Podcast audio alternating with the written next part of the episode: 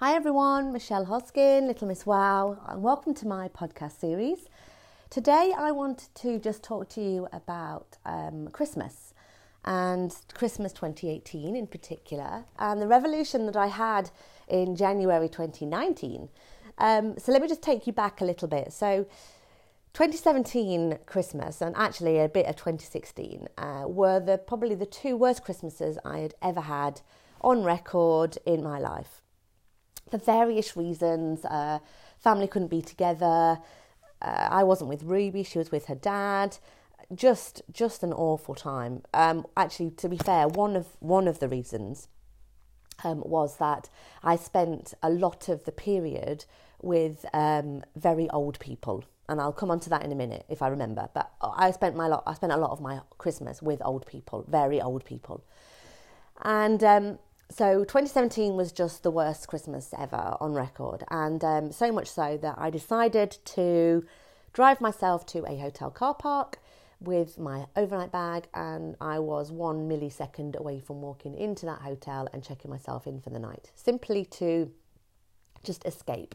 Simple, quite honest, escape. I needed to get out of my house surrounded by loads of people because I was absolutely, totally overwhelmed. Awful time. Awful, awful, awful time. So 2018, I was determined to do everything differently because I thought I couldn't put my finger on what made me so sad and what made me so um, unhappy during that time. But I knew that I needed to do everything differently because whatever I was doing just didn't work. It hadn't worked. So 2018 was fast approaching Christmas. Uh, you know, everyone's talking about buying presents and what do you buy the kids and, you know, should we get together at Christmas? And I just thought, whoa, whoa, whoa, whoa, whoa, I am halting this before it even bolts out of the stables. So I decided that everything was going to change. The first thing I decided, and I pledged my allegiance on Facebook, as you do, because if you put it on social media, it's then real. Uh, you, I said that I was going to boycott Amazon and all online shopping and I was going to buy from local businesses, from the sh- from the the guys that run the local shops in my town. I was going to support my local families, my local arts and crafts dealers, my creative ladies that you know live in and around my area and make some beautiful stuff. Uh, so that was my first pledge. The first, the second thing that I agreed and chatted to Mark about my partner was that we were going to keep it dead simple we 2017 we went for lunches and dinners and had family round. I mean we had like at one point 18 people in this house and there was just no space. It was just awful. I had i had family members mark's family members playing hide and seek in my wardrobe. Like I, I just i hated it. I hated every second of it. And i know you should kind of make allowances but no i was i was on i was on my way out to the hotel at this point. So, um, and actually, I didn't, and at that point, I didn't care that then I was upsetting the family apple cart, just so you know. Like, I was just like, I'm gone. I'm gone. So, um, so what happened? So I decided to pledge allegiance and only buy from local, which I did, and I'll talk about that again. And I said we we're not going to just see anybody. Like we'll do our own thing. We'll be, you know, pretty cool and relaxed about everything. We won't make loads of obsessive plans to see people. Let's just let's just roll and let's go away for Christmas lunch. So that was obviously kind of pledge number three. Ruby was with her dad again uh, which is going to be different next year. But we decided to go for Christmas lunch. We knew we'd pay an absolute fortune for it, but you know, let's let's go. So we did. We did those three things. And I can honestly say, as far as a Christmas is concerned, we nailed it. I loved buying all the gifts. I thought about every present for every person. I supported all of these amazing local businesses and I when I wrapped them and gave these gifts, I gave a little story about who I'd bought them from. It was just a winner, winner. Every time, hands down, it was a winner. And I felt extremely proud of myself that I had. And to be fair, people said to me, Oh my God, where did you find the time? I literally went to two local uh, creative crafts markets. That's what I did. That's all I did. I didn't, I didn't, you know, I didn't trawl around the shops. A lot of the shops who made stuff had um, stalls there, so that was great. And then I walked around town. I actually walked around my town to do my Christmas shopping. Like, who does that? Who does that anymore? Nobody. So, but I did. So that was good. Then um, we went for Christmas lunch we Martin picked Ruby up about eleven o'clock on Christmas Day, and we shot out. Uh, we got all dressed up. I did my special eyeshadow, uh, put my sparkly lipstick on. I got dressed up with a new outfit, and we went for lunch, and it was amazing, amazing. What made it so amazing, I think, um, was not necessarily the fact that we had um, been with um, to, with each other, but we actually got chatting to uh, a husband and a wife who were not married. Honestly, they weren't married. They were, part, they were partners, husband, boyfriend, and girlfriend. What do you call eighty-two-year-olds that have been together for forty years? I don't know. Partners, let's say, boyfriend and girlfriend. That sounds cool.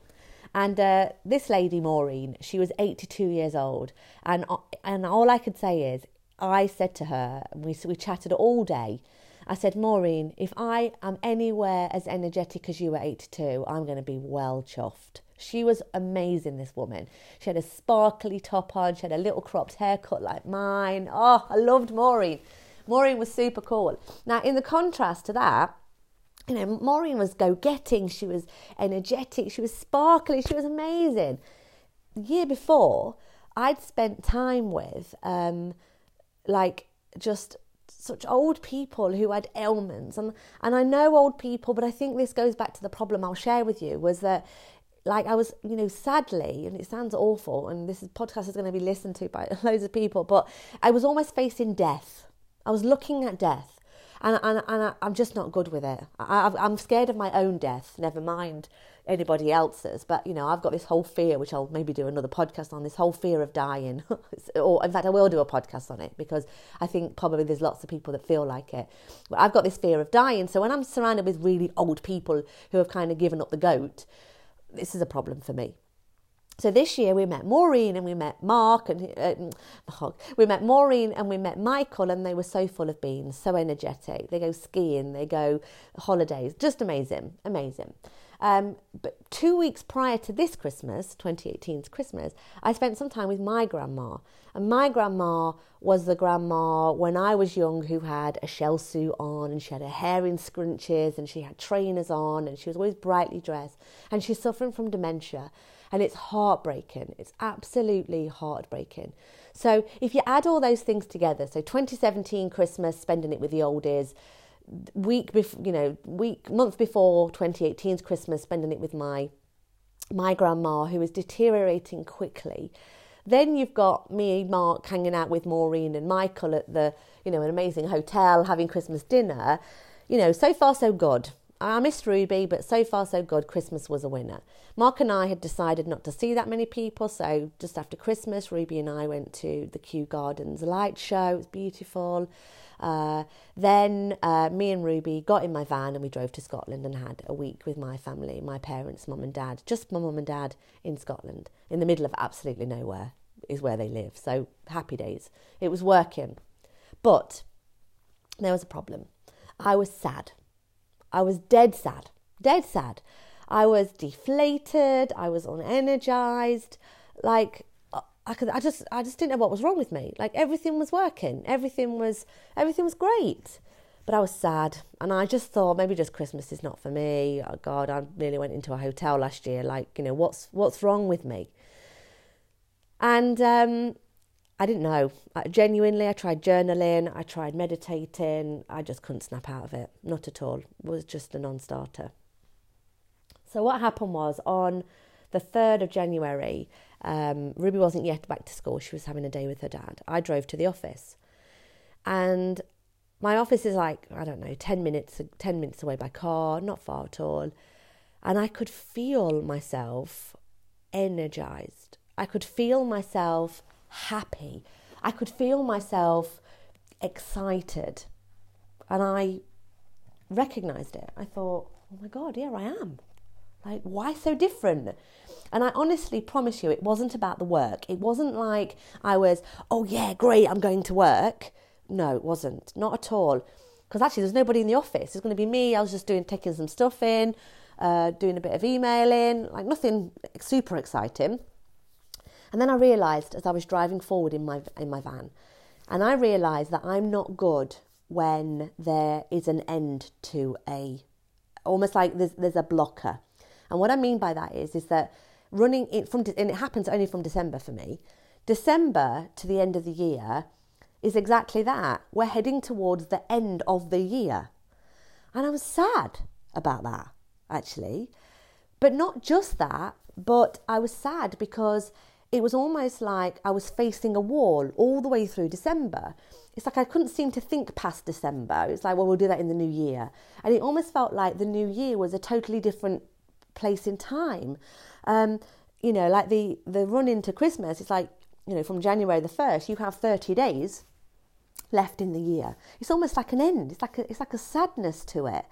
Yet January the 3rd, and it probably, I recognised it probably on that day, but it, I probably felt happy from the 1st of January, if I'm honest, was I've got 365 days to make a new year. It's almost like I could see the road is long and is the road is ahead of me, whereas at the end of the year, um, it's almost like you know, like you know, like in the movies where the train's coming down the track and there's no track left. It's that. It's exactly that. And I, and I, and it hit me as I was literally driving in my car, and I thought, oh my god, like I'm so happy now because I've got a whole year ahead of me, and I could. It was almost like this length of time ahead of me, which was gave me so much energy. And I was excited, like, what can I achieve? You know, what can I do? Where could I go? And the end of the year, in contrast, is so different. And I've just recognised this, and I'm 41 years old this year, and maybe this has been a common thing for me forever. And I've just not realised. Like, I can't say to you, hand on my heart, that every Christmas has been amazing and I've loved every Christmas. I actually don't think it, it, it ever has been. And it's not about the Christmas, it's about the end of the year. I'm just not good. Now, if I'm not good with it, there has to be other people out there that are equally as sad and grumpy, despite festivities, despite the sparkles. They're just sad. They're not happy.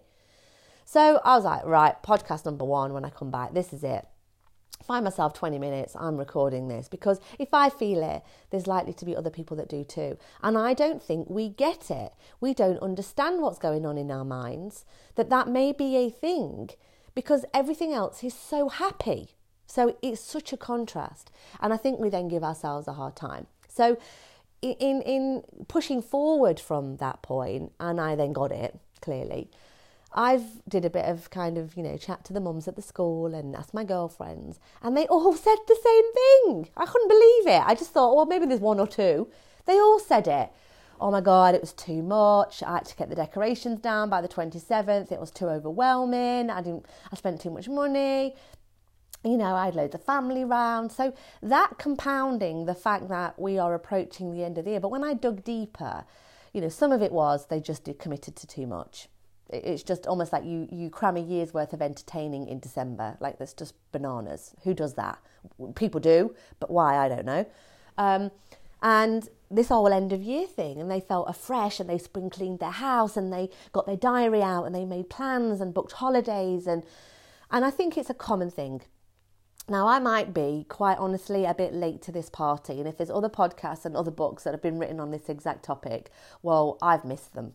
Um, and I'm 41 and I've realised what's what's been going on. So I feel enlightened and I feel happy and I feel prepared to prepare myself.